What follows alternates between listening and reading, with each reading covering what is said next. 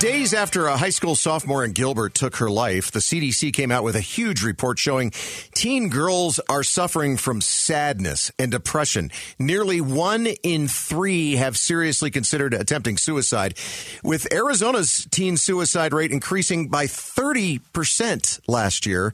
The Teen Mental Health Ad Hoc Committee at the state legislature is proposing legislation to bolster resources for teens in need, including a 24 7 phone app for schools so students can report safety issues and seek clinical help anonymously.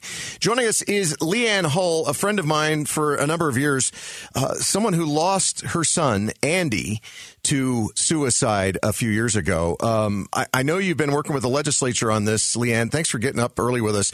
What will this app do that the, the new 988 crisis line doesn't?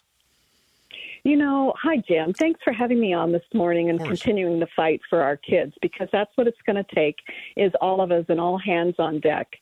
So this app will allow the um, anonymity for kids. So many of our teens really want to get help or get help for their friends or themselves, but are afraid to reach out. They like the sense of anonymity. They're more willing to ask for help. So that's what this app would provide is an opportunity for them to report concerns for others as well as themselves without the spotlight being on them. So anything that helps. You know, Jim, we began this fight with the first bill that I worked on in 2014 that Jan Brewer signed into law. And here our statistics just continue to rise year after year after year. On that note, in the years since Andy's death, what has been the number one issue you've heard of that's driving teen suicide and those harmful behaviors? You know, the sadness and depression, sometimes people underestimate what that means, what sadness means, and we kind of diminish the effects and say, oh, well, sadness is a part of all of our lives. And, and while that's the truth for teens, they don't have the coping skills, they don't have the support around them, and they don't have the ability to see long term. So, immediate fixes, immediate tools for them are super important. And the pandemic, of course, really continued the isolation and the effects of the sadness and depression for our kids.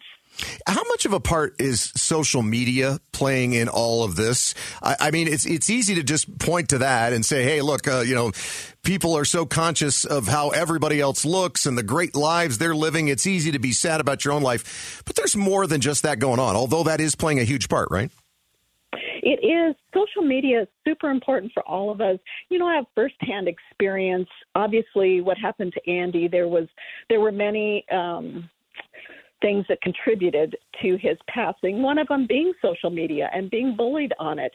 But the other, you know, recently my grandson talked about his sense of hopelessness and despair. And I asked him about that because he said, I just don't even really want to be on the planet. And mm-hmm. he said, because of everything that he sees. So it's not just social media per se, but it's the information that kids are getting on the internet. So my grandson, you know, that is he's seeing world politics, and unfortunately, there's nothing that off, offsets that that negativity. We need to have some intentional positivity being influenced into our kids. So social media is not going away. We need to have some other resources that bring bring some positive back into our kids' lives, into all of our lives, frankly. Yeah, eh, not a bad idea to tell your kid to, you know, take a break from the doom scrolling. You know, it's not just about, as you said, it's not just about, you know, body, how you feel about your body and your life. It's about everything else that's going on in the world. Yeah, you know, I told him because he loves the computer, and I said, "Well, how does your computer respond? What does it respond to?" Mm. And I and he said, "Well, the information I put into it." And I said, "Well, that's your brain.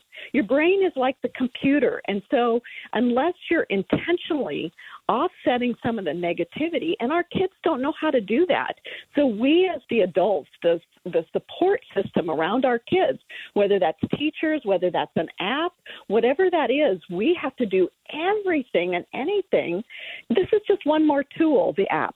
But why wouldn't you? That's the question. Yeah. Why would you object to one more tool that might be a resource to save a person's lives? And we have to personalize it. If this were your grandchild or your child, why wouldn't you want one more tool to help them? Right. And if people want to support this, this 24 7 phone app for, for schools so students can report safety issues and seek clinical help anonymously, uh, should they reach out to the Teen Mental Health Ad Hoc Committee at the, at the legislature or who, who should they contact, Leanne? Absolutely. You know, um, Katie McPherson has been a powerful voice for teen suicide and, and depression. And so she's a great person. You can find her all over social media. But definitely reach out to your legislators. You know, they need to hear from you, and they'll put pressure on the teen ad hoc. We do have a voice, we have an opportunity to make a change ourselves.